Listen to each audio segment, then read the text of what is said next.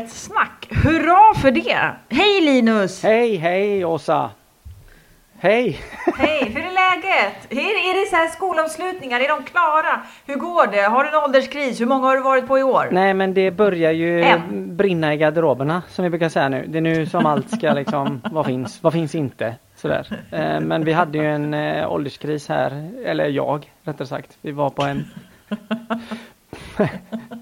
en, en student till um, ett av barnen äh, ett av barnens pojkvän tog studenten, så vi var helt plötsligt ja. Ja, så jag hade en liten ålderskris här, men eh, skit i det nu för ja. Ja, det var väldigt... ja, men det känns bättre bra i alla fall. Jag tycker det här avsnittet jag, ja, eller jag tycker så här, det här är en väldigt tydlig koppling till förra veckan när vi, med Anna och Nora. Att vi liksom mm. fortsätter på det temat, att prata om artikel två och just diskrimineringsgrunderna, hudfärg och ras. Verkligen. Mm. Vad tänker du? Mm. Nej, men det finns ju, det löper ju, alltså jag har haft i tanken hela veckan, och jag har också haft i tanken apropå vad som, ja men i frågor kring liksom segregation och vad som har hänt på vissa platser i landet och sådär, så att ja, men det är verkligen, och, och, och de här frågorna kring rasism och hur man uttrycker sig och hur barn utsätter barn och hur vuxna utsätter barn, det är ju någonting som är i vardagen hela tiden. Mm. Så, så att mm. ja, det känns jätteroligt och viktigt att fortsätta med det här, för också, ja men det är så grundläggande kring människovärdet, alltså om, om vi kopplar tillbaka till barnkonventionen och varför den finns, och alltså barns mänskliga mm. värde och mänskliga rättigheter, ja men det, det, det är djupt på något sätt. Ehm, så. Mm. Mm. Ehm. Mm. Ja men verkligen, det är ju lite så här grundförutsättningen för allting liksom, ja. Egentligen. Ja. Alltså att det handlar om att faktiskt att det är alla barn har exakt samma rättigheter, men de har också samma värde. Mm. Ehm. Mm. Ja, men vi kan prata liksom handlingsplaner och struktur och grejer, men, ja, men det, barnets egna inre bild av sig själv är så himla viktig på något sätt. Mm. Vi, mm. Vi, vi brukar inte flumma så mycket, men, ja, men jag tänker det helt enkelt. Ja, men det, det är inte flum, det är på riktigt. Så. Ja, och det kommer ja, vi ja. få höra om lite mer idag, för vi har en jätteintressant gäst. Vem är det vi ska träffa? Vi har ju två gäster, två är det. Men vi börjar med, mm, vi börjar precis, med den men vi börjar med den först. Ja men Tobias Hübinette, vi är så sjukt glada att han faktiskt tar sig i tid och har möjlighet att vara med. Det är ju liksom, ja men pratar man om rasism eller pratar man om, om begreppet ras, alltså pratar man om de sakerna, så här är han en av dem som är så jävla kunniga, helt enkelt, om man nu ska vara eh, så. Men han är ju Han, han är massa olika saker. Han är docent i interkulturell pedagogik. Han är lektor i pedagogiskt arbete och lärare i interkulturella studier och i svenska som andraspråk. Och han forskar ju kring just det här med ras och vithet och liksom, ja men, kritisk, alltså adoption, migration, eh, alltså det är massa sådana här grejer. Och han har ju skrivit massa böcker mm. eh, kring fokus på adoption till exempel, men också i så här, titta tillbaka historiskt, hur har vi liksom pratat om de här sakerna mm. i Sverige. Han är ju en av de som grundade stiftelsen Expo mm. eh, också. Ja, att... och, och, och, och pratar och lyfter liksom begrepp som färgblindhet och ja, men, svenskhet och nationalism och många sådana frågor liksom, som är mm. kopplade till detta, och vi vill ju träffa honom mycket för att liksom se kopplingen till barn såklart, och barnkonventionen och barnets rättigheter och eh, ja. Mm. Ja, men ett tips är också till alla att faktiskt följa eh, Tobias Hübinette på, på Instagram, där han liksom eh, skriver väldigt mycket om de här frågorna eh, på massa olika sätt, så att, ja, det är också ett tips. Mm. Men ska vi köra igång med en gång eller? Det är väl inget att vänta på? Det tycker jag. Så här kommer Tobias Hübinette. Varsågoda.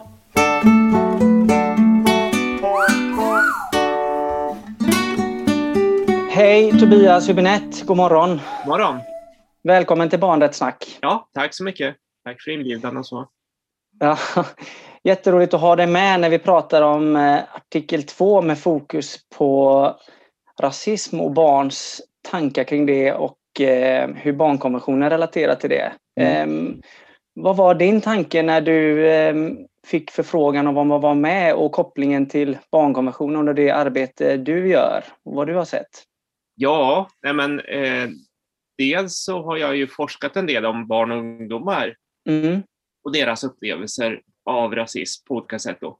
Och dels har jag intresserat mig för frågan eh, utöver forskning så att säga, eh, som eh, ja, politiska sammanhang och så, och inte minst så har det ju för min del varit i relation till adopterade men också till andra minoritetsgrupper då. Eh, så det är väl så jag relaterar till ämnet. Eh, sen har jag också undervisat om eh, barns rättigheter en gång i tiden på eh, juridiska institutioner vid Stockholms universitet, så att jag, jag känner ju till eh, hela tänket kring barns rättigheter och kring barnkonventionen och sådär. Mm. Tycker du att de här frågorna är tydliga då i barnkonventionen? Eller liksom, tycker du att det får ta den platsen som det behöver ta? Ja, det, det, det är en komprimerad eh, konvention som alla konventioner är. Eh, så det är ju kanske inte så mycket, finns kanske inte så mycket att säga kring, kring själva ordalydelserna, utan det är ju mera hur de tillämpas. Och för svensk del så är det ju en del idag av, eh, alltså konventionen är ju en del av svensk lag idag. Eh, och därför så är den ju Och dessutom är det också så att vi bor och lever i det land som, som ju i övrigt eh, ja, är väldigt stolt över att man eh, arbetar med barns rättigheter och perspektiv. Eh, så därför så, ja, är ju det här en konvention som är i hög grad aktuell för svensk del. Och inte minst när det gäller frågor om rasism. Mm. Kan du inte säga någonting om, om den eh, forskning du har gjort där barn har varit särskilt inkopplade? Vad är det du har... Ja. Där och vad, finns det, vad finns det att berätta om för våra lyssnare? Ja, just det. Eh, ja, dels handlar det ju om eh, den allmänna forskningen då, som jag har varit engagerad i kring adoption och adopterade. Eh, och där har ju eh, alltså frågor som rör barn, adoption och adopterade rör ju barn, eh, liksom även kvinnors rättigheter eh, och frågor som rör familj och sådär. Eh, och där har jag då exempelvis eh, eh, arbetat med eh, att intervjua vuxna adopterade, hur de upplevde sin barndom och uppväxttid och sådär i relation till frågor om just rasism. Eh, sen har jag också eh, tidigare arbetat på en kommunal stiftelse i Botkyrka kommun som heter Mångkulturellt centrum, och där eh, står jag bakom flera eh, forskningsrapporter, bland annat om afrofobi, där jag eh, var, eh, ja, där, där väldigt mycket fokus just också var på barns rättigheter, och då var det ju Eh, svarta barn då i Sverige. Eh, och eh, jag har också eh, engagerat mig i andra minoriteters eh, situation. Eh, det kan handla om eh, muslimska barn exempelvis och så. Eh, så jag har liksom alltid haft, det har varit som en röd tråd kan man säga ganska mycket i min eh, verksamhet genom åren då, att, att ha det här barnperspektivet, och det beror ju såklart på att jag själv är adopterad. Jag tänker, du har ju liksom både tittat så här nutid så att säga, men också liksom tillbaka rent historiskt, alltså olika politiska liksom, alltså offentliga debatter och så vidare. Kan du se liksom, finns det specifika årtal eller så här händelser som är liksom, som är viktiga för, för att liksom förstå ja. den här strukturella liksom rasismen och hur den påverkar barn idag? Finns det några sådana liksom? Ja, det, det, gör, det finns ju en, en del och, och, och så som jag har hittat, och eh, jag har ju på sistone gett ut ett antal böcker och andra texter som går tillbaka lite grann i historien, och då är det kanske efterkrigstid framförallt då, och det är Sverige då vi pratar om. Mm. Eh, och eh, där hittade jag exempelvis tidiga spår av eh, tidnings- eller mediereportage kan vi säga, det kunde också handla om radio och tv. Eh, och nu, nu talar vi om sextiotal åtminstone, och eh, ännu mer på sjuttiotalet. Där eh, eh, reportrar och journalister eh, intresserar sig för hur eh, minoritetsbarn i Sverige då eh, upplever sin situation. Och eh, de tidigaste reportagen rör ju då dels adoptivbarn som då hade kommit till Sverige redan, redan på sextiotalet, och dels barn som eh, i övrigt då eh, bodde i Sverige på den tiden, som kunde vara barn till invandrare, det kunde också vara svarta barn. Eh, och där framgår det Eh, väldigt tydligt då att, att eh, de icke-vita barn eller minoritetsbarn som växte upp i Sverige under de här åren, de hade det väldigt tufft. Eh, och eh, det fanns ingen större beredskap i Sverige som det verkar på den tiden att, att ens diskutera den typen av frågor. Eh, och eh, ja, sen var det mycket fokus på just adoptivbarns uppväxt, men också invandrarbarn och deras situation på sjuttio- och åttio-talen. Eh, och även då så ja, hände det att, att, att det, det görs sådana här lite större reportage då. Eh, och eh, det tillsätts också eh, en utredning på nittonhundraåttiotalet som är den första svenska utredningen någonsin faktiskt som behandlar svensk diskriminering och svensk rasism. Eh, det har ju kommit fler sedan dess, men det är först på nittonhundraåttiotalet som det sker. Och det är delvis på grund av att eh, man har uppmärksammat då att, att eh, ja, adoptivbarn i det här fallet då, eh, for illa i Sverige.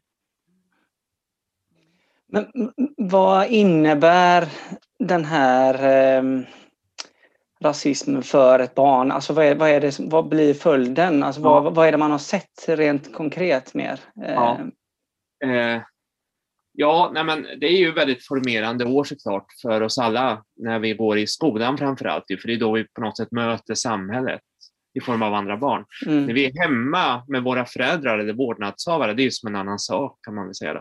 Eh, så det är ju väldigt mycket i mötet med, alltså det börjar väl egentligen då i förskolan kan man säga, men framförallt är det väl grundskolan som det sker eh, saker i relation till just frågor om rasism. Och där eh, det både kan handla om andra, eh, andra barn, andra ungdomar, klasskamrater helt enkelt, men också vuxna i form av lärare och annan personal då, som behandlar eh, minoritetsbarn på ett annat sätt än, än vad majoritetsbarn behandlas på.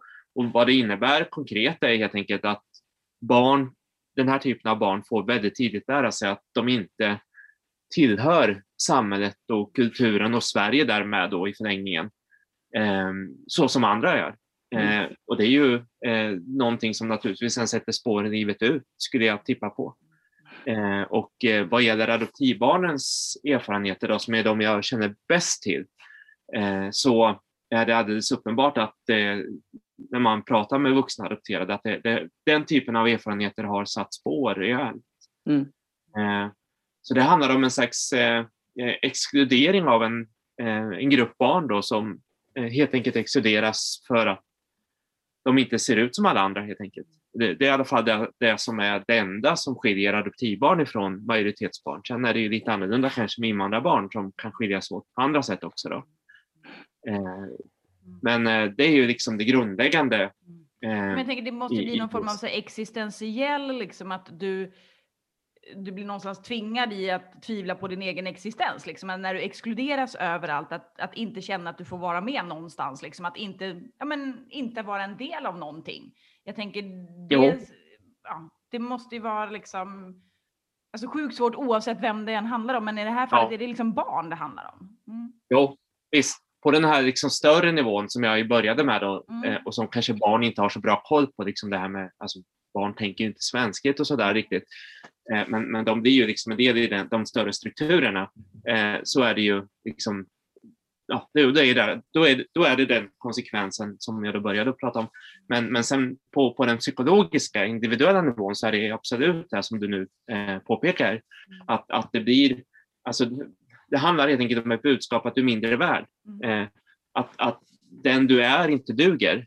Eh, och att eh, du aldrig heller kan komma ifrån det här stigmat då, som det innebär.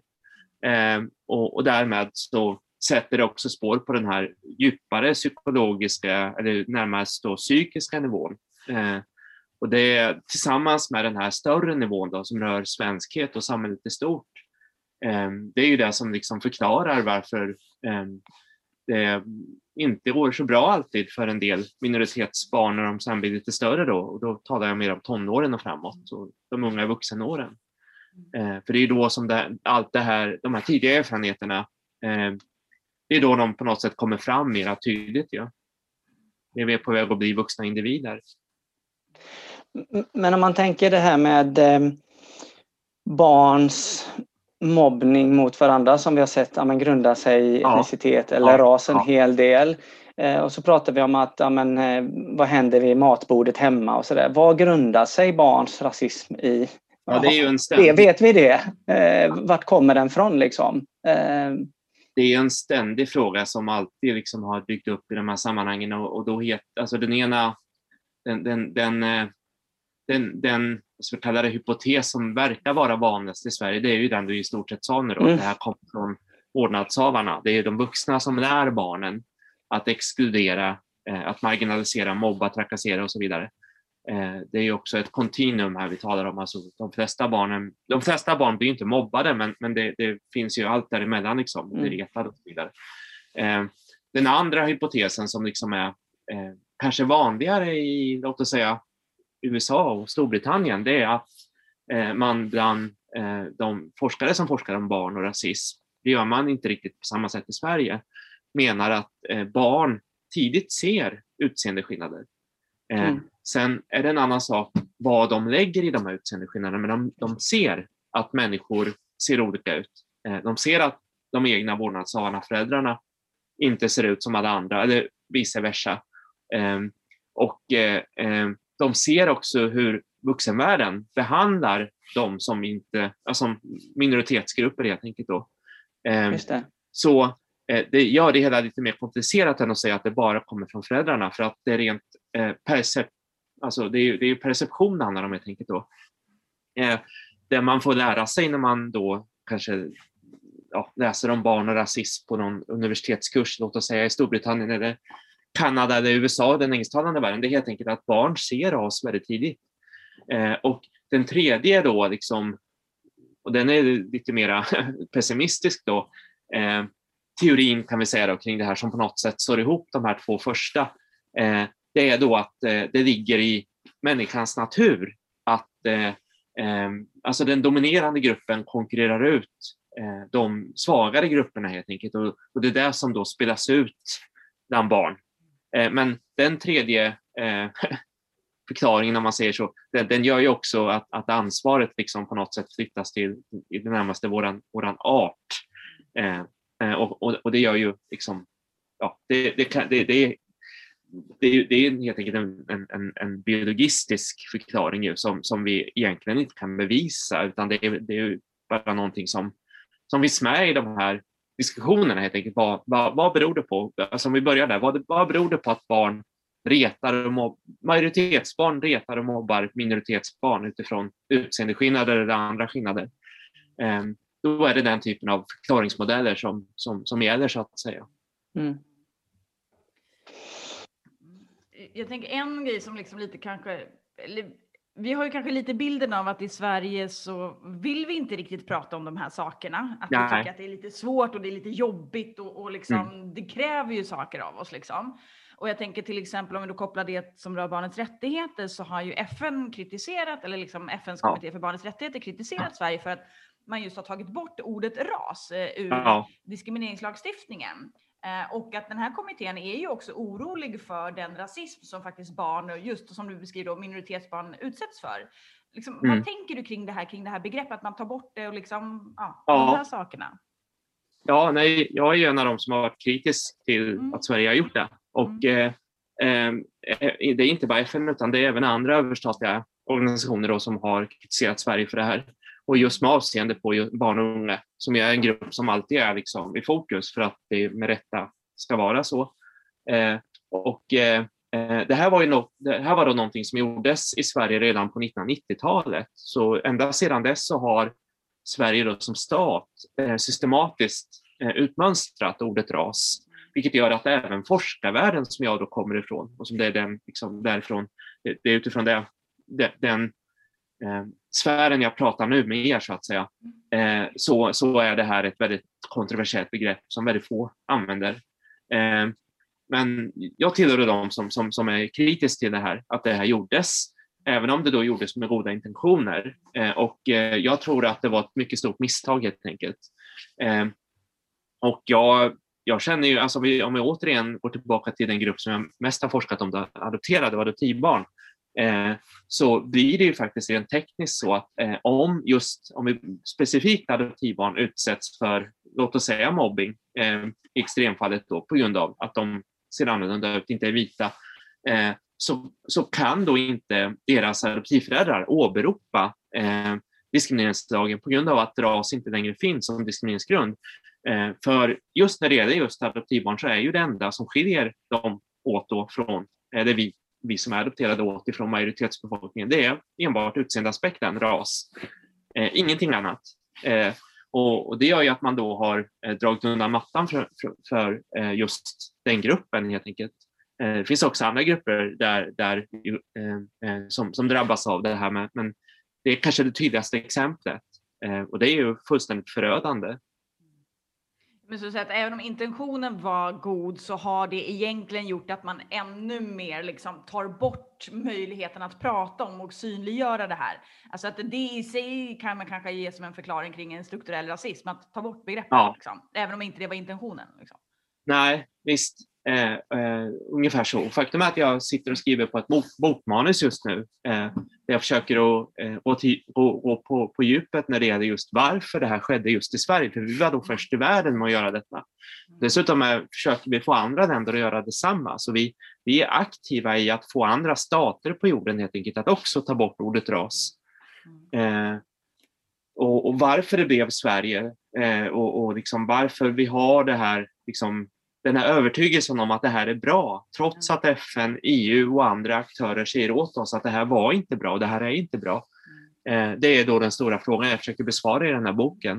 Eh, som jag hoppas, kommer, hoppas den kommer komma ut nästa år. Eh, och där har jag kanske inte barnfokus, utan det, där är det mer liksom fokus är just det här med, för det, det jag benämner det, den här attityden som, det är ju färgblindhet, det är det det handlar om. Det är det, kan man säga, akademiska termen för Den, den, det är förhållningssättet till rasbegreppet, att det ska bort helt enkelt. Det ska bort ur själva språket.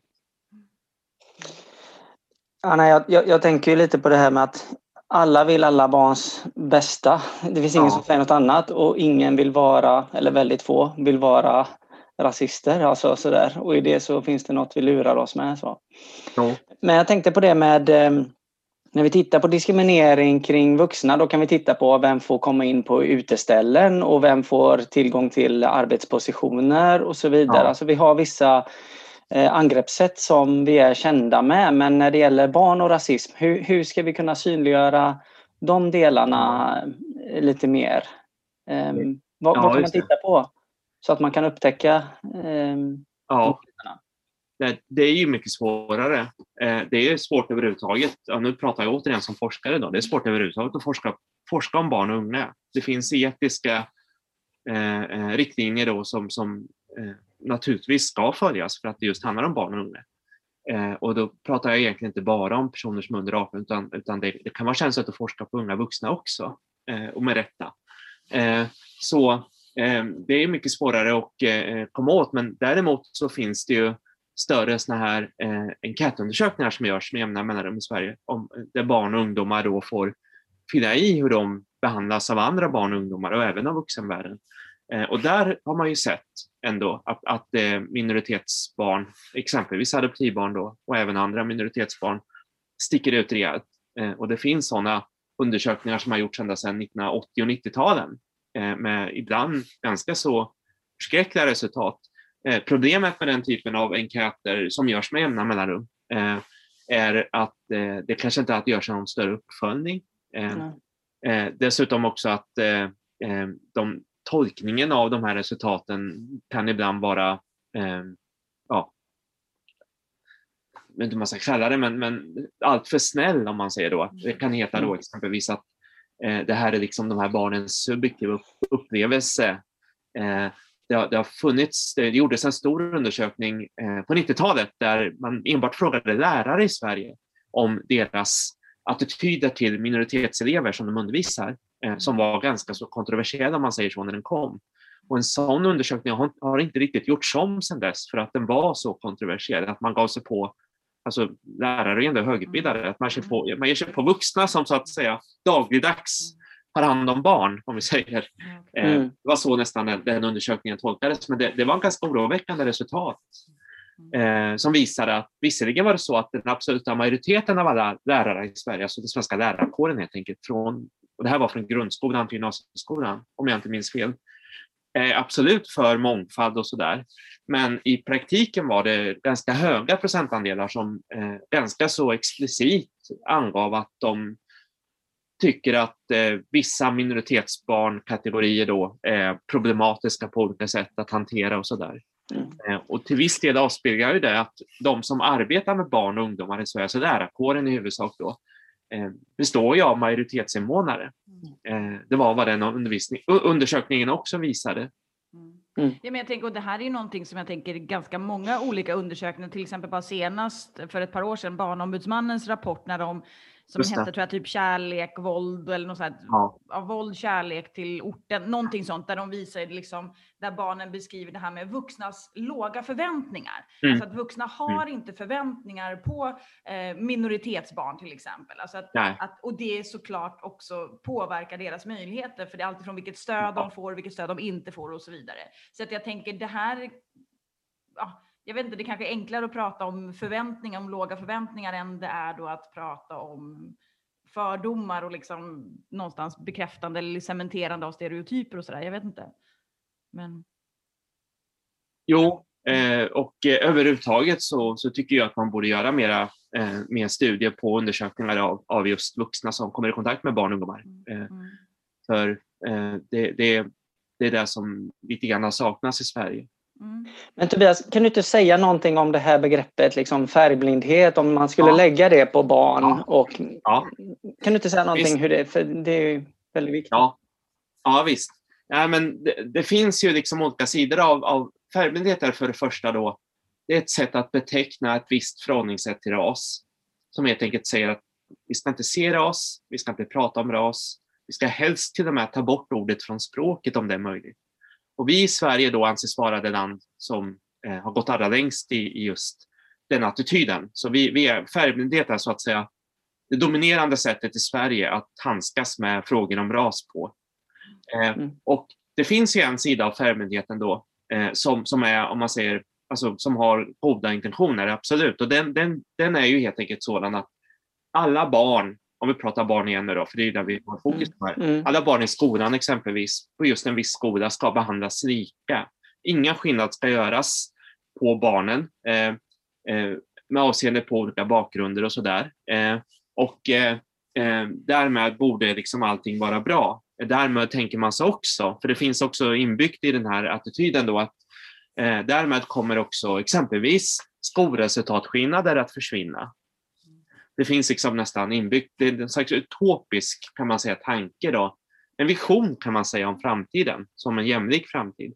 Den andra sidan av färgblindhet, eh, som, som då är den jag, sådana som jag fokuserar på, som då är kritiska till färgblindheten, det är helt enkelt att den, den osynliggör de skillnader som faktiskt finns. Och det är ofta då, eller väldigt ofta, eller nästan alltid kanske, materiella skillnader som finns då mellan olika grupper av barn, som gör att eh, exempelvis då, om vi, som jag sa då, skolresultatskillnaderna, eh, de, de kan ju i hög grad förklaras av den typen av materiella eh, förutsättningar som barnen har hemifrån då, eller från området där de bor eller vad det nu kan vara.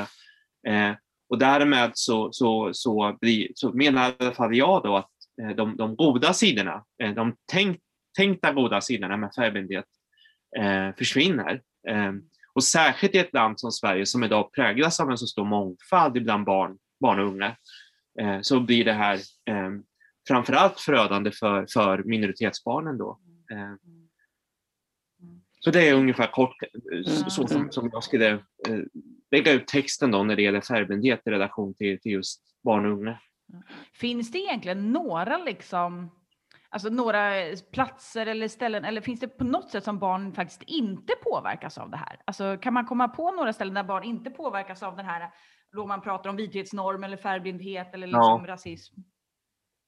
Det gör det väl inte, utan alltså, världen ser ut som den gör, och mm. världen av idag är ju en produkt av den värld som var igår. Och världen av igår var en värld som präglades av ras, ett rastänkande som kom att spridas Eh, globalt tack vare då det på grund av de europeiska kolonialimperierna. Och det är det arvet vi lever med idag, vare sig vi vill det eller inte, och vare sig vi är medvetna om det eller inte. För det finns olika sätt att förhålla sig till det arvet på då. Eh, alltså det historiska arvet som vi, som vi alla lever med, inklusive i Sverige. Eh, och, och det är också det arvet som spökar i klassrummet eller på förskolan eller när barn träffas helt enkelt. Eh, barn... Eh, ja, apropå frågan som, som vi pratade om tidigare då, det här med liksom var barn får idéer om ras ifrån.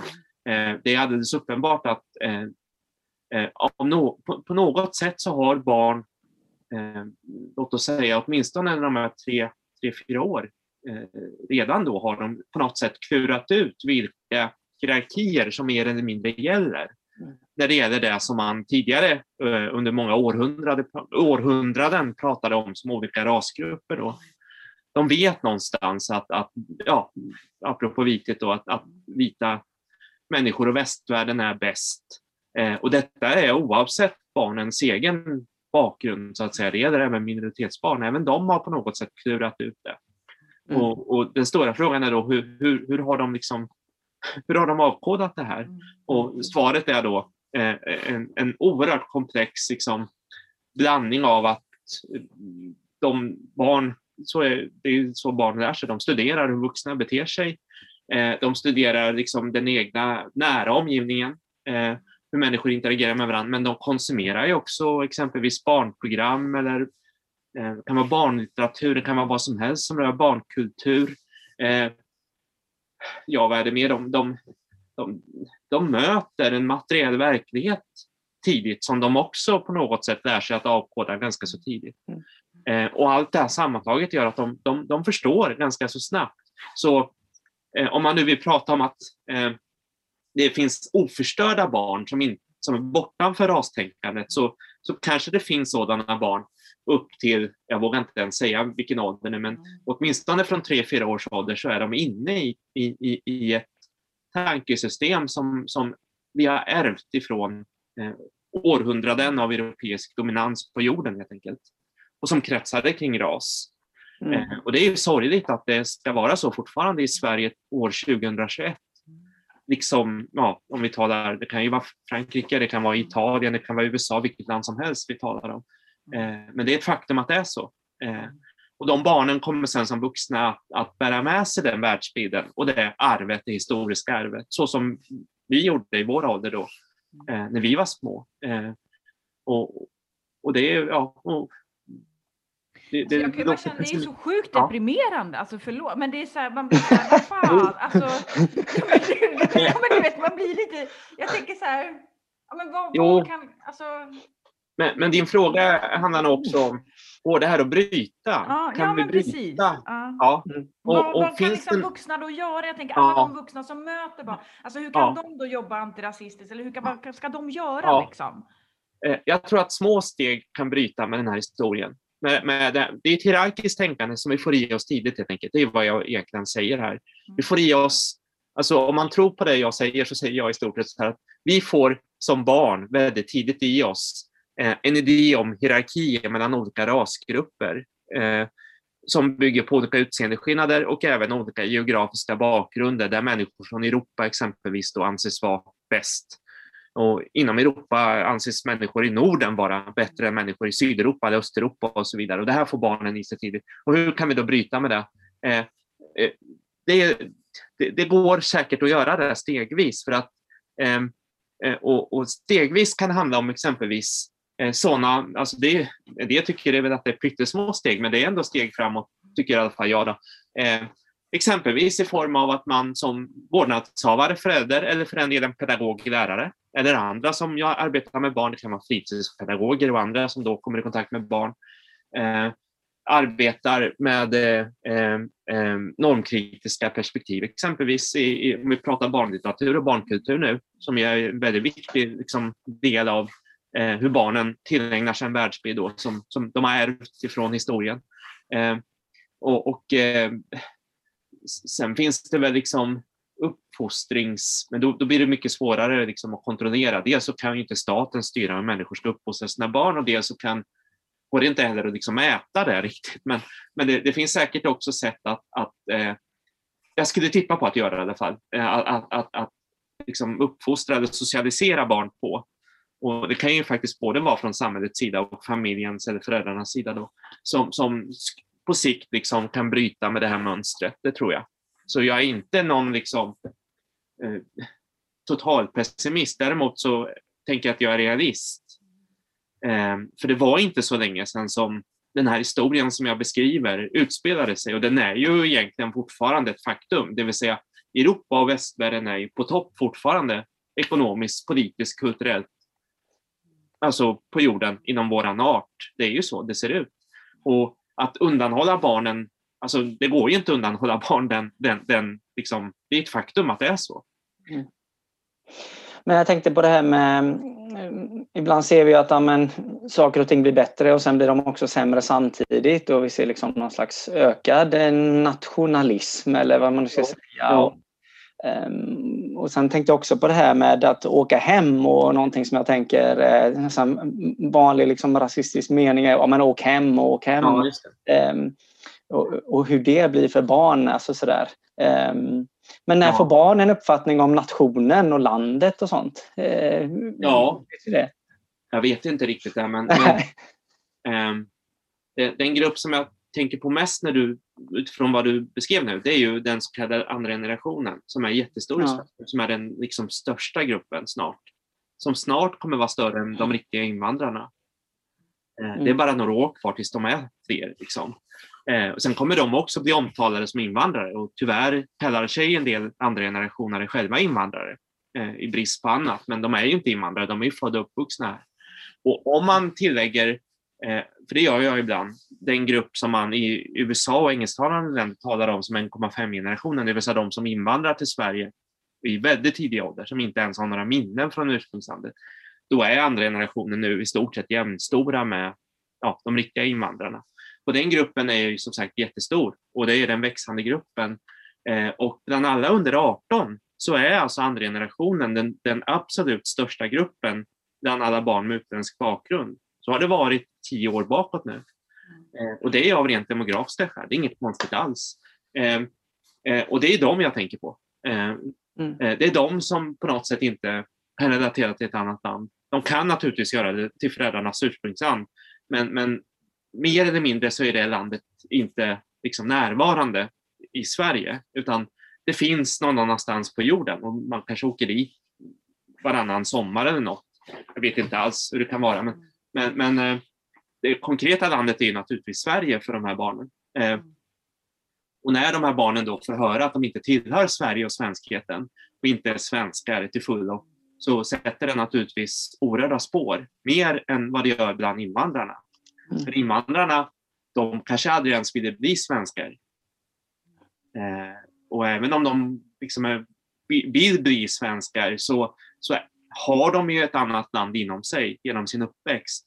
Alltså mm. de som invandrar hit som vuxna, de är ju färdiga individer. Mm. Eh, så de kanske inte ens bryr sig alltid när de får höra att de ska åka hem. De kanske till och med vill åka hem, och kanske till och med gör det den dagen när det är möjligt. Vilket ju många har gjort genom åren. Eh, det är ju väldigt många som har bott i Sverige som invandrare som har återvänt. Eh, mm. eh, så, så det är framförallt andra generationsbarnen jag tänker på. Eh, och det är ju den gruppen som på något sätt, den är så stor idag i, i, i det svenska skolsystemet att eh, det går liksom inte att inte ta hänsyn till den gruppen när vi pratar de här frågorna som vi pratar nu då, frågor om rasism, men också när vi pratar frågor om segregation och skillnader i skolresultat och så vidare. Mm. Eh, för att det där hör ihop. Eh, mm, ja, exakt, ja. Och jag tänker liksom när Linus sa att men det känns lite som att man tar några steg fram och sen tar man några steg bak. Ja. Om man nu tänker sig på liksom pandemin och rasism. Ja. För att å ena ja. sidan så kan så här, jag kan uppleva att vissa saker har synliggjorts mer än tidigare. Och samtidigt ja. så är det ju som att det liksom har blivit ännu mer, att det är än fler liksom hatbrott idag. Liksom. Men jag vet inte, vad, vad äh. tänker du kring det? Liksom? Pandemin och, och rasismen? Ja, det, det som har synliggjorts är ju framförallt att eh, eh, människor i Ja, som har framförallt utomeuropeisk bakgrund har drabbats hårdast, och det både när det gäller liksom arbetslöshet och privatekonomi, men också viruset i sig då. Eh, och när det gäller barnen som tillhör den gruppen då, så, så finns det väl tyvärr en del som tyder på att distansundervisningen har drabbat de här barnen mer än majoritetsbarnen. Eh, sen återstår det att se liksom när, när väl den typen av eh, mätningar då kommer. Om det, om det liksom kommer att kvarstå. Men det finns väl en del som tyder på att det, det skulle kunna ha varit så. Och det är ju eh, en katastrof för den här gruppen som redan då hade det tufft innan pandemin. Mm. Så därmed kan man säga att pandemin har fungerat som en slags väldigt, väldigt negativ game changer. Det har liksom blivit ännu värre. Klyftorna har helt enkelt blivit ännu större. Mm. Men ja. Ja, nu blir det negativt. Ja, men, men vi, vi brukar ofta ja. säga så att de barn som liksom står längst ifrån att få sina rättigheter tillgodosedda, när ja. det liksom händer saker, är det liksom eh, krig, konflikter, katastrofer eller liksom när någonting sker, så är det liksom alltid de som drabbas hårdast. Alltså, det är lite ja. så vi brukar uttrycka det i alla fall, och det är det som ja. jag kan tycka blir också ja. väldigt tydligt i den här pandemin. Liksom. Ja, men visst, mm. visst. Det, det är ju så. De, de, de som redan har ett taskigt utgångsläge är de drabbas mest när det sker en, en kris, en katastrof och en konflikt. Visst. Och detta gäller såklart även i Sverige. Så det var egentligen inte oväntat. Och när vi pratar barn och unga nu då, senast för bara, vad var det förrgår, så publicerade Dagens Nyheter, jag bor ju i Stockholm då, siffror om ungdomsarbetslösheten uppdelade på stadsdelar, och visst, den är inte så rolig heller inne, om vi tar liksom stadsdelar som inne på Södermalm eller Kungsholmen och Bromma och sådär. Det var uppe på en tre till fyra procent nu. Fem till och med någonstans. Men, men när vi talar om områden som Skärholmen och Tensta och sådär, så det är ju runt tjugo procent nu. Och, och det är ju, det, ja, och, och det här är alltså unga vuxna vi talar om. Det är personer som är mellan arton och tjugosex, tror jag det var. Så det är inte barn vi talar om egentligen, men Men, men eh, det är ju alldeles uppenbart att, att det, de har blivit av med jobben, och de hade redan, alltså de hade redan en högre arbetslöshet. Eh, mm. Och de jobb de har blivit av med naturligtvis, det är inom servicesektorn. Det var där de, det är liksom där de, de hade jobb innan dess. Eh, eh, städare, restaurang, kaféer, hotell och så vidare och så vidare. Jag tänkte på, för jag tänkte också på det här med, ja, men kanske främst från U S A, men det har väl också aktualiserats i Europa och lite i Sverige. Alltså rasism mot människor av asiatiskt ursprung på grund av hela liksom, eh, pandemin. Aha. Men, eh, och i den frågan tänkte jag på, finns det statistik som liksom samlas in någonstans kring rasism mot barn? Nej, alltså, det, kan man se det? Ja, det är det som är så tråkigt. Faktum är att jag var i kontakt med en person i Malmö för bara någon månad sedan kring just den frågan, och då gjorde vi tillsammans en sån, så vi sökte efter den typen av undersökningar, och här visar ju då den här färgblinda attityden i Sverige eh, att det ställer till med problem, för att den här färgblinda, färgblinda attityden eh, säger dessutom också att, att, att vi helst bara ska prata om invandrare och svenskar, eh, och även om vi vet att de flesta barn i Sverige som har utländsk bakgrund inte är invandrare, så tänker vi på dem som invandrare. Så vi gör en uppdelning mellan kanske barn med svensk bakgrund och med utländsk bakgrund. Men inom ba- gruppen barn med utländsk bakgrund, naturligtvis också inom gruppen barn med svensk bakgrund, så finns det enorma skillnader mm. beroende på minoritetsgrupp. Och naturligtvis klassbakgrund också, och var de bor och så. Eh, och eh, det lilla som finns, det är då enstaka mindre undersökningar som kanske någon kommun har gjort, där det ibland kan framgå att det är barn med utomeuropeisk bakgrund som uppger att de är mera utsatta på olika sätt då. Men mer än så går det inte riktigt att se. Eh, och det är väldigt sorgligt, för eh, vi har alltså inte, vi kan inte, i siffror kan vi faktiskt inte peka på, eh, i alla fall inte i några nyare undersökningar som är liksom större, att låt oss säga afrosvenska barn eller svarta barn skulle vara mer utsatta än andra barn. Och inte heller då asiatiska barn. Eh, För att vi inte frågar helt enkelt. För att vi tycker att det inte känns okej att eh, ha med en extra fråga i den här typen av undersökningar som då görs bland barn och unga eh, utifrån vad de själva har för bakgrund, för de själva identifierar sig. Eh, så, så, så sorgligt är det tyvärr. Mm. Eh, och då blir det ju och... väldigt mycket den här subjektiva, så som du beskrev tidigare, att, att då är det liksom att det är någonstans upp till den enskilda individen och beskriva någonting som sen kanske snackas bort, att det är en subjektiv bedömning. Liksom. Ja, jo, det blir det ju. Det och, och även, liksom. mm. ja, och det gäller även de som, som vuxna sen kanske går ut i media eller skriver en roman om sina upplevelser i mm. skolmiljö som barn och ungdomar i Sverige då. Alltså som minoritetsbarn och minoritetsungdomar.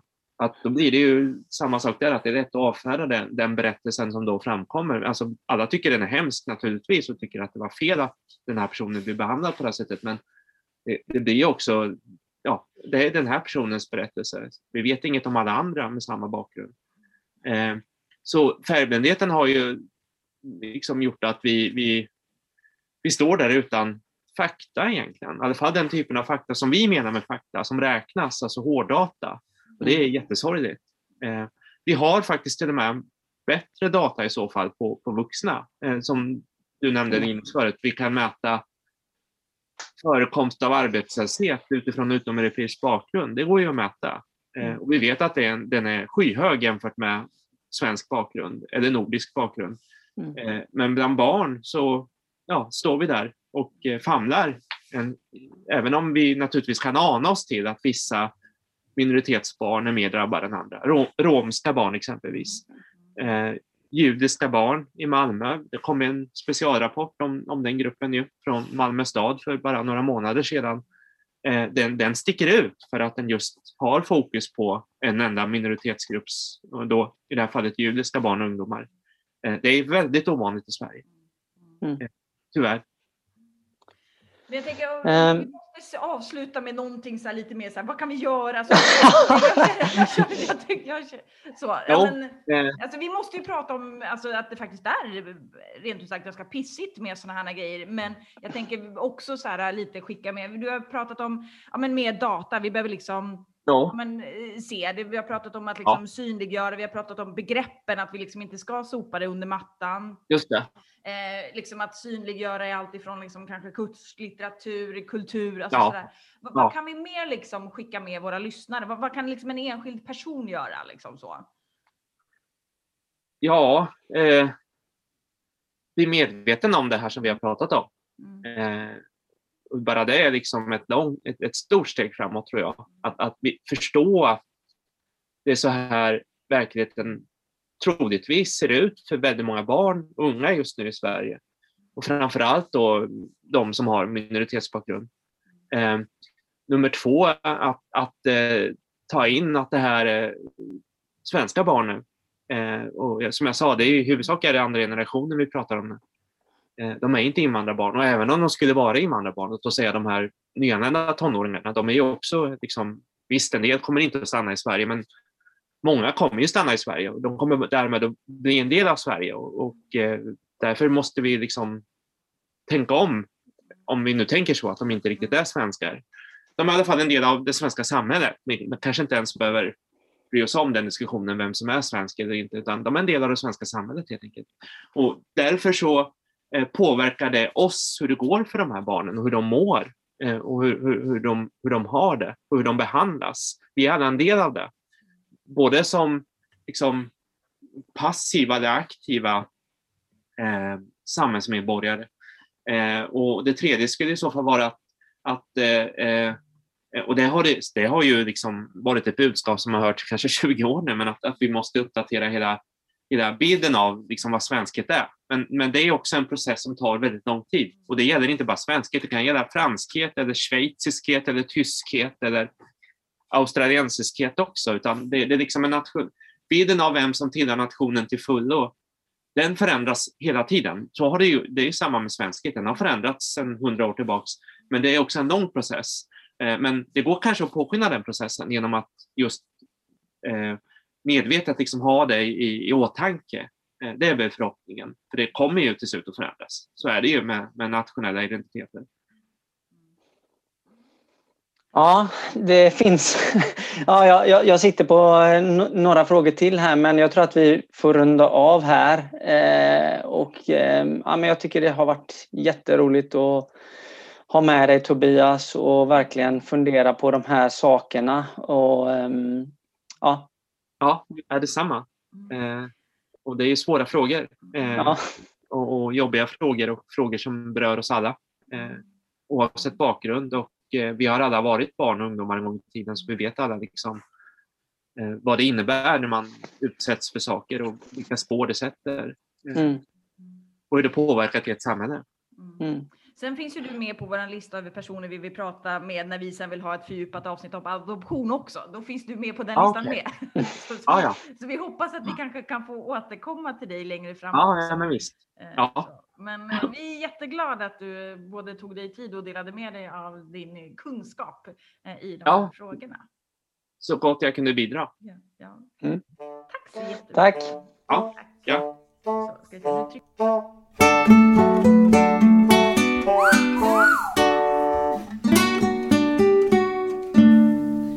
ja, vad säger du, Åsa? Det var många olika nivåer eh, som vi rörde oss på i samtalet ja. med Tobias. Något särskilt som ja, du... Jag tycker det är... Jag tar väl med mig allting. Jag tycker liksom, ja, men på att både lyfta strukturen och det, hur det här faktiskt påverkar enskilda barn. Mm. Jag tycker det är ja, superviktigt. Ja, och rädslan för att inte lyfta de här frågorna och samtidigt måste vi göra det och det finns ingen statistik och det känns inte som att det finns... Det är inte så genomarbetade tankar som vi har alltid i Sverige kring de här frågorna, utan man har... Man, vi vill vara väldigt eh, snälla och bra, och det gör också att i slutändan så drabbar det barn eh, kring de här frågorna. Mm. Precis, precis. Eh, och det jag tyckte också, liksom, jag tänker det här gör ju också, ja men ett tag kände jag där i, alltså att jag kände att jag, för fan jag vill bara sjunka ur, alltså det var jävligt deppigt liksom mm. när man faktiskt får se liksom hur verkligheten faktiskt är liksom. Ja, ja men det, jag kände ju verkligen det så här, eh, och därför så tycker jag också att det blir som bra koppling till Eh, ja, men när vi pratade om så här, men vad är det då en kan göra liksom? Och så gav ju Tobias ändå ganska många olika medskick, allt från medvetenhet till liksom synliggörande liksom. Alltså mm. alla de där sakerna. Och jag tänker det blir en sån himla bra övergång till nästa gäst som vi har, som ju faktiskt är liksom, som är någon som inte bara själv är jävligt medveten, utan som också har agerat och som har gjort en sån sjukt viktig grej. Mm. Och det är ju... Vi hade ett samtal med Johanna Abdo. Ni ska få lyssna på det här alldeles strax. Och det blir ju ur ett lite annat perspektiv. Ja, men bland annat det här då föräldraperspektivet. Men även i att på något sätt göra en konkret handling. Och vad är det hon har gjort, Åsa? Ja, men alltså, Johanna har ju startat den helt sjukt viktiga, superbraiga eh, nätbutiken Elsa och Sam. Mm.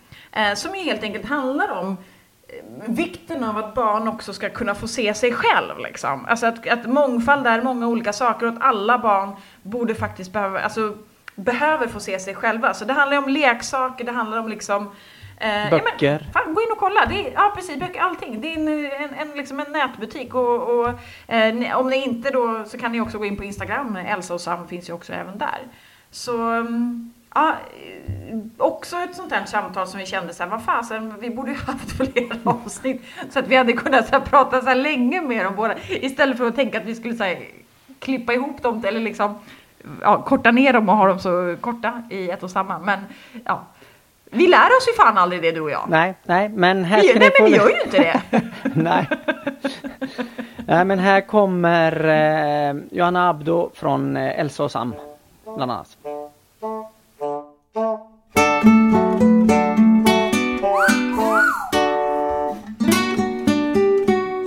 Ja, men hej Johanna, vad roligt att du ville vara med oss.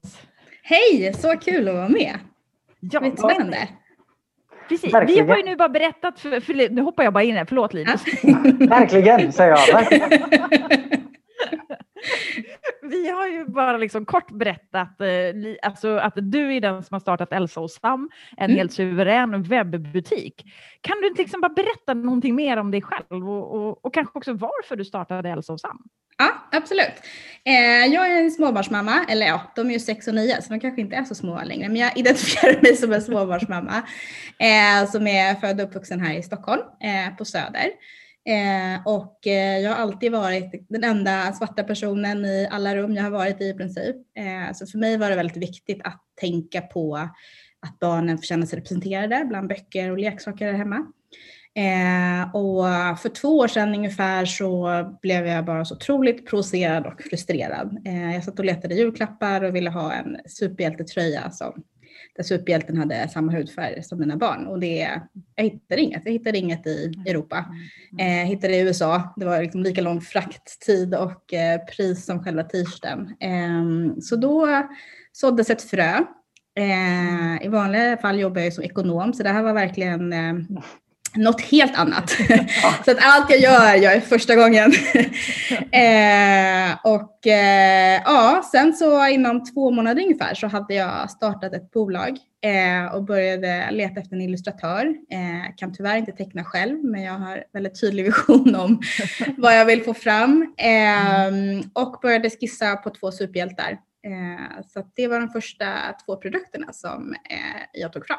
Så t-shirtar med superhjältar på. Mm. Härligt. Ja, men det är en ganska fantastisk story och sälja fort också. Verkligen. Ja, det, det är ju sån här klassisk grej. Så här, det sista man skulle göra just då var ju liksom starta ett bolag. Man var ju så här superstressad och livet liksom. Men ja, så blev det.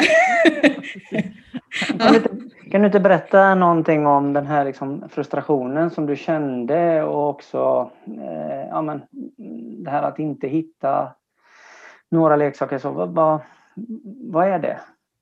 Ja, men det är ju, t- idag så är det ju tyvärr så att det behöver vara ett aktivt val om man ska skapa en inkluderande miljö för ens barn. Eh, om det inte är någonting man tänker på så är det troligtvis en väldigt homogen bild man visar sina barn eh, utifrån böcker och leksaker som man har hemma. Eh, och jag gjorde ett eh, test eh, så att jag gick in på en av de största webbutikerna i Sverige eh, för böcker eh, och tittade på bilderböcker, och då var det fem av hundra som hade en icke-vit person på omslaget. Och det säger ju ganska mycket av, om hur, hur mycket engagemang det krävs av konsumenten eh, för att skapa en inkluderande miljö. Eh, och ja, för mig som är väldigt medveten om det, för att jag vet vilka spår det sätter om man inte skapa det här, eh, letar ju aktivt kring det här. Men eh, om man inte blir påverkad av det så tänker man nog inte på hur homogent det är där ute. Mm. Nej, men det är lite, är du en del av normen så tänker du ja. inte på att du är Nej. en del av normen eller att normen ens finns. Liksom. Exakt. Så. Exakt så. Men jag tycker också att det är så bra att du säger att det här är liksom ett aktivt val. Och då tänker jag att det är ju ett aktivt val. Det ska inte behöva vara ett aktivt val för Nej. konsumenten egentligen, Nej, utan det är exakt. ett aktivt val för producenten, liksom, den ja. som skapar. Eh, Och jag tänker att det blir så tydlig liksom, kontrast då, gentemot hur vi kanske annars alltid får höra så här. Vi tänker inte hudfärg. Nej, nej, exakt. Till exempel. Man bara, fast jo, så att du inte behöver. Ja, exakt. Ja. Mm. Nej, men jag, jag... att du är på väg någonting och säger något, Linus. Nej, men jag var lite nyfiken av att ja, men, men du sa att ja, men jag var den enda svartan som kom in i ett rum. Och vart hittade du liksom, när du började leta och när du började liksom, tänka på det här, vart fick du liksom inspiration och vem hjälpte dig liksom, eh, som förälder och överlag i de här bitarna? Liksom, eller körde du solo? Liksom? Eh, ja, väldigt mycket solo, speciellt i början. Alltså jag eh, tänkte inte så jättemycket på de här frågorna förrän jag fick barn, utan det bara var, och det var någonting som var jättejobbigt och jag insåg inte hur mycket det påverkade mig som person eh, förrän jag började fundera på det. För det är, så här, det är det enda jag har vetat. Eh, och det har varit otroligt jobbigt eh, att vara den som sticker ut. Och jag har gjort liksom, allt jag kan för att smälta in. Eh, tills jag då fick barn själv och började tänka på att men så här vill jag inte att de ska känna. Eh, jag vill att de ska känna sig trygga och och ja, känna att de liksom är lika viktiga som alla andra i samhället. Mm. Eh, så att det var nog väldigt mycket att jag liksom funderade på min egen kammare och letade och letade böcker, och så växte det mer och mer. Eh, och ju mer medveten jag blev kring det, desto mer såg jag ju vart det saknades. Eh, jag kommer fortfarande på liksom områden nu som man liksom såhär, ja ah, men gud, julen, jultomtar, ja men det har jag ju inte sett. Alltså det är liksom, mm. vissa saker är ju så otroligt normaliserade för mig också. Eh, mm. Så att jag tänker inte heller på allting förrän man liksom aktivt börjar så här, titta runt. Så. Mm. Mm. Um, så att det är först de senaste, ja men kanske typ två år innan jag började, startade Elsa och Sam, som jag började hitta så här, ett community och började diskutera med andra eh, raserade, raserade föräldrar och hur de jobbar med de här frågorna och känna liksom, lite mer stöd i det. Innan har man känt sig, eller har jag känt mig väldigt ensam i, i den uppgiften, eller man ska säga. Mm. Mm. Mm. Mm. Tänker du, alltså, så här, tror du att vi liksom vuxna då generellt så här, kanske ja, men underskattar vikten av att kunna få spegla sig eller se sig själv liksom. Eh, tror att det är underskatt, eller är det också ett uttryck för den här strukturella rasismen, eller är det liksom både och, eller vad, vad tänker du kring det? Ja, men jag tror att det är både och. Jag tror den största utmaningen är att man inte tänker på det alls, som vi pratade om innan. När man är en del av normen och personerna i ens omgivning ser likadana ut, så tänker man inte ens på att det här är ett problem. Eh, och sen om man kanske börjar tänka på det, så kanske man inte tänker på på vilket sätt raserade personer blir representerade. Eh, jag försöker tänka när jag väljer ut produkter till butiken att utöver att det ska vara en vettig historia och genusperspektivet är jätteviktigt, att det även ska vara eh, en svart eller brun person i huvudrollen och inte bara en biroll. Eh, och att det ska utspela sig i västerländsk miljö för att spegla, ja, men för att barnen ska känna igen sig i eh, i historien. Att det inte blir liksom något främmande och något som utspelar sig någon annanstans. Ja, mm. ehm, men jag, samtidigt så jag tänker med den här strukturella rasismen, eh, jag upplever att det har ju självklart blivit mycket bättre idag jämfört med när jag var liten. Eh, och i böcker så är det ju flera rasifierade karaktärer, men oftast är det kanske en som oftast får ha en biroll och kanske inte så många nyanser mörkare än vit. liksom. Det är ungefär så långt vi har kommit. Och när det börjar bli kanske fler än två, tre, eh, eller om huvudpersonen plus några till eh, är bruna eller svarta, eh, då tänker många att det är en bok för rasifierade. Ja, eh, och jag tänker ja, att där liksom är, speglar lite kanske eh, den strukturella rasismen, att man liksom, eh, så fort det blir för svart, eller vad ska jag säga, eh, då ser man inte att det är någonting för en själv eller ens egna barn. Eh, så. Det är också någonting som jag läste som du skrev på, på Elsa och Sams Instagramkonto, det här med liksom typ för mycket mm. mångfald typ. Mm. Eh, hur liksom, men jag hoppas att det inte är den vanliga responsen liksom, som du får, utan att det är precis tvärtom. Men, men generellt annars, hur är liksom responsen från typ förskolor, skolor eller andra föräldrar eller liksom? Ja, vad, vad det har varit jättebra. Alltså jag är så himla tacksam. Alltså jag ska ju ärligt säga att jag var eh, orolig inför att starta upp det här. Eh, och det är så sorgligt att man ens ska behöva tänka eh, att det kan vara något negativt. Men det är liksom rent krasst behöver man liksom typ ta ställning till. Är jag beredd att ta emot konsekvenserna liksom? Eh, men hittills har det ja, men i princip endast varit positivt. Eh, och det är så himla kul att höra. Eh, och... Ja, både förskolor, skolor och privatpersoner uttrycker att det är svårt att hitta. Mm. Eh, och eh, ja, det roliga är när man får höra eh, lärare som berättar om affischerna som jag har tagit fram med, med Hanna Bön som illustratör eh, med massa olika barn. Att det eh, ofta står elever framför de här affischerna och pratar om dem och mm. pekar så här, men det där är jag, eller idag ska jag vara den här. Att det eh, liksom, de pratar inte olikheter utan det är bara... det bara är. Och det tycker jag är så fint. Och här. Ja. Mm. Ja, nu, det tänker jag den... nej, nu går jag in och kollar på, på, på Instagramkontot och där kan ja. man se alla de här sakerna som du beskriver. Ja, exakt. Mm. Mm. Men har du mött något motstånd då från liksom, förskoleskolor eller sånt där? Liksom? Ja, men jag, det har nog faktiskt främst varit från, eh, men det, jag, har, jag har ju tagit fram några produkter själv och sen så köper jag in befintliga produkter också för att det ska vara lättare att hitta. Eh, och det har varit ja, men ett par återförsäljare som har eh, antingen att det kan vara så här, ja men det är för konstigt eller liksom, eh, det var en återförsäljare som eh, sa så här, men ni verkar ha glömt alla vanliga människor. Eh, och inser liksom inte problematiken i det uttalandet. Eh, och å ena sidan är det, alltså det är jättejobbigt att höra. För man jobbar ju liksom med eh, frågor som ligger så nära en själv.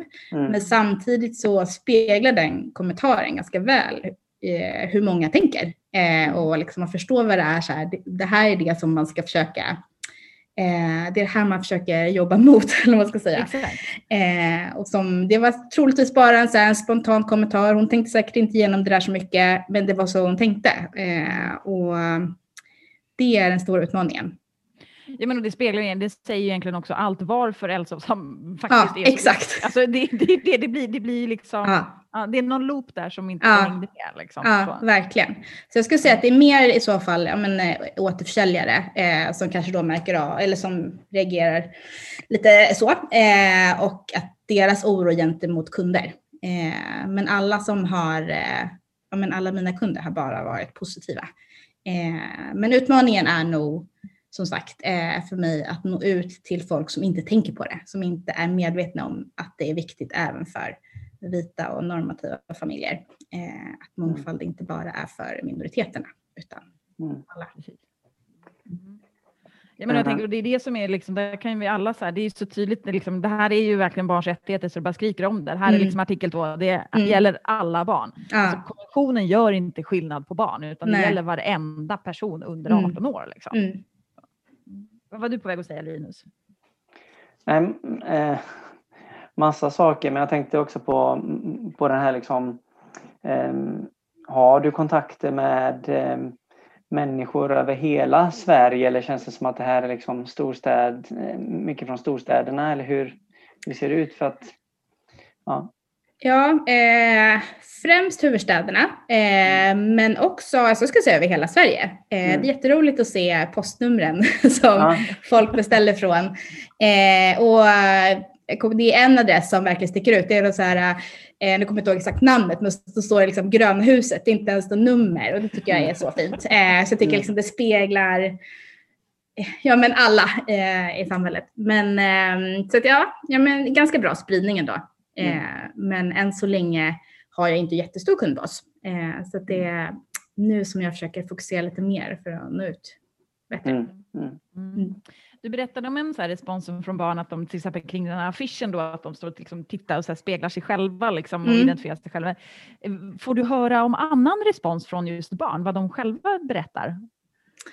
Eh, alltså, jag tycker liksom den bästa kommentaren är ju som memory-spelet till exempel. Eh, där har jag försökt tänka inkluderande både etnicitet och kroppsformer och funktionsvariationer och så. Det är när de inte ens, de kommenterar inte ens mm. utseende på det sättet utan de pratar om yrkena som det handlar om.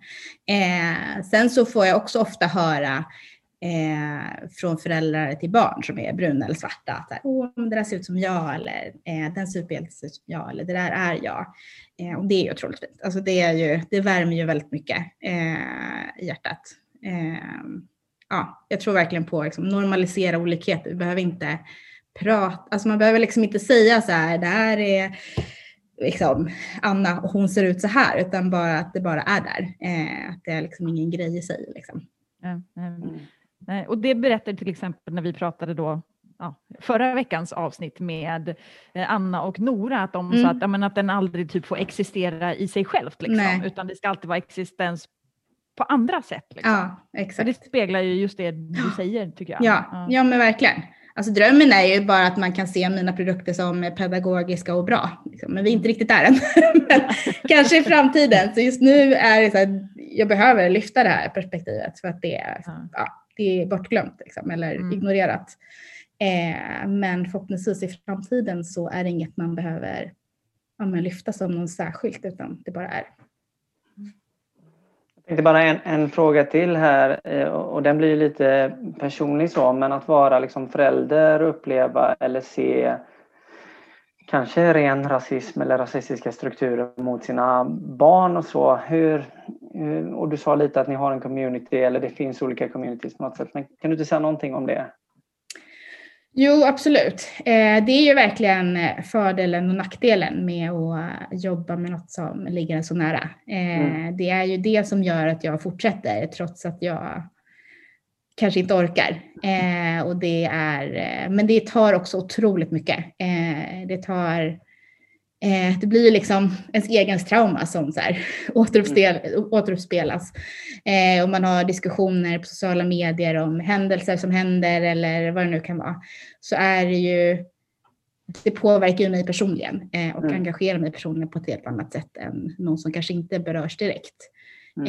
Eh, så att för mig är det ju verkligen, eh, ja. Alltså efter en sån händelse så är det liksom, då kanske man inte ser mig på, på sociala medier på en eller två veckor för att det är, tar jättemycket energi. Um, så det är väldigt mycket högt och lågt, eh, eller vad ska man säga, upp och ner. Mm. Eh, att man eh, känner hopp om framtiden för att man ser lite förändring och man känner att man har gjort någonting för sina barns framtid. Och sen eh, nästa dag kanske man känner hopplöshet och inser att eh, gud, det är så långt kvar. Eh, ja. Så att blandade känslor ja, kring föräldraskapet och de här frågorna. Mm. Mm. Mm. Eh, ja, och, och så har du någon, något mer? Ja, jag har tusen frågor. Ja. Jag känner bara att fan, varför, varför, varför bestämde vi att vi skulle få prata så här kort? Ja. men men jag, ja, men jag tänker så här att fasen, vi, jag vill ju prata mer med dig, Johanna, och hoppas att vi kan få återkomma till dig någon annan gång och liksom, ja. Ja, men kanske prata mer om föräldraskap till exempel, ja. Eller vad det nu kan tänkas vara. Ja, det vore så. Superkul. Ja. Men vi är jätteglada i alla fall att du tog dig tid att, att vara med i Barnrättssnack.